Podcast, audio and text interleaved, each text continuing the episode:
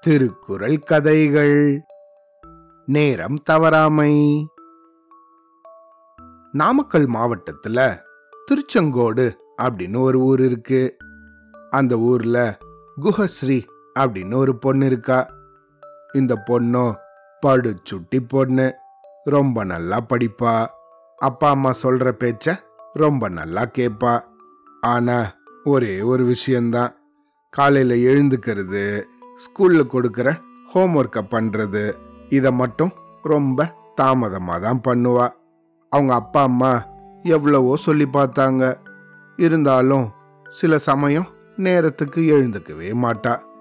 இந்த குஹஸ்ரீ வீட்டிலிருந்து கொஞ்ச தூரத்திலேயே அர்த்தநாரீஸ்வரர் அப்படின்னு ஒரு கோவில் இருக்கு. இதுவோ ஒரு மலைக்கோவில்.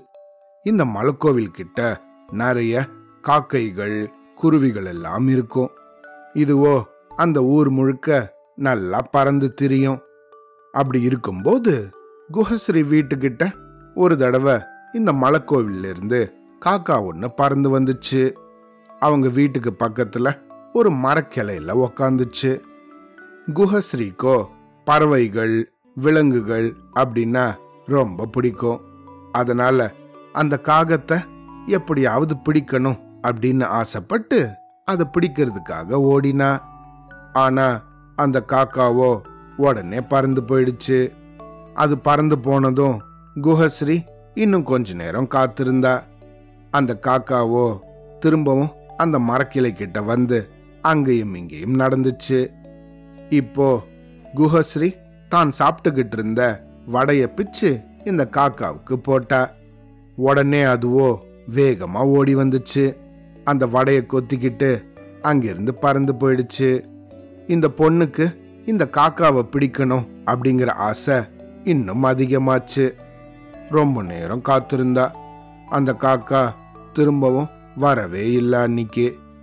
இதுக்கு அடுத்த நாள் மொத நாள் வந்த அதே நேரத்துக்கு இந்த காக்கா திரும்ப வந்துச்சு. அங்கேயும் இங்கேயும் நடந்து அப்படின்னு நல்லா சத்தம் போட்டுச்சு. ஆனா இன்னிக்கோ இந்த காக்கா கைக்கு எட்டுற தூரத்துக்கு பக்கத்திலேயே நடந்து வந்துச்சு. குஹஸ்ரீயோ தன்கிட்ட இருந்த நிலக்கடலைய இந்த காக்கா முன்னாடி வீசினா. அதை பார்த்த இந்த காக்காவோ தன்னோட தலைய இந்த பக்கமும் அந்த பக்கமும் சாச்சு சாச்சு பார்த்துச்சு. அப்புறம் ஒவ்வொரு கடலையா நல்லா கொத்தி தின்னுச்சு. அப்படி அது சாப்பிட்டு முடிச்சதும் இந்த பொண்ணும் அந்த காக்காவுக்கு பக்கத்துல போனா. ஆனா அது உடனே பறந்து போயிடுச்சு. இதுக்கு அடுத்த நாள் மூணாவது நாளும் இந்த காக்கா அதே இடத்துக்கு அதே நேரத்துக்கு வந்துச்சு. ஆனா இன்னிக்கோ அது பயப்படாம குஹஸ்ரீ பக்கத்திலேயே வந்துச்சு. பக்கத்துல வந்து அவ கைய ஆசையா பார்த்துச்சு. கையில நிலக்கடலை இருந்ததும் அதை நல்லா கொத்தி கொத்தி தின்னுச்சு.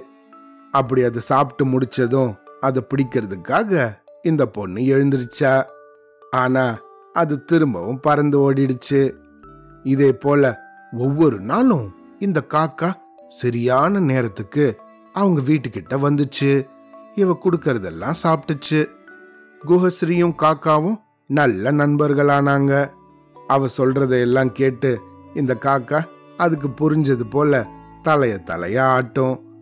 இது போல தினமும் சரியான நேரத்துக்கு வர இந்த காக்காவை பார்த்து குஹஸ்ரீ ரொம்ப வியப்படைஞ்சா.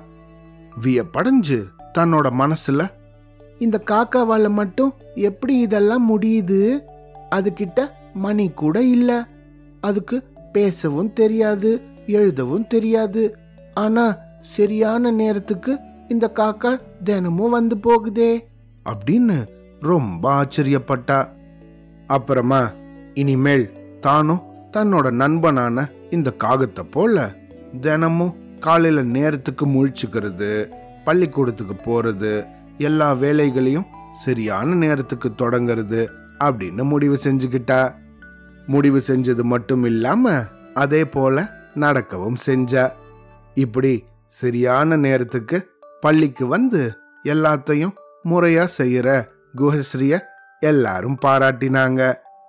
இது போல எப்பவும் தன்னோட பொண்ணு நேரம் தவறாம இருக்கணும் அப்படிங்கிறதுக்காக அவங்க அம்மா சுதா ஒரு திருக்குறளும் அவளுக்கு சொன்னாங்க.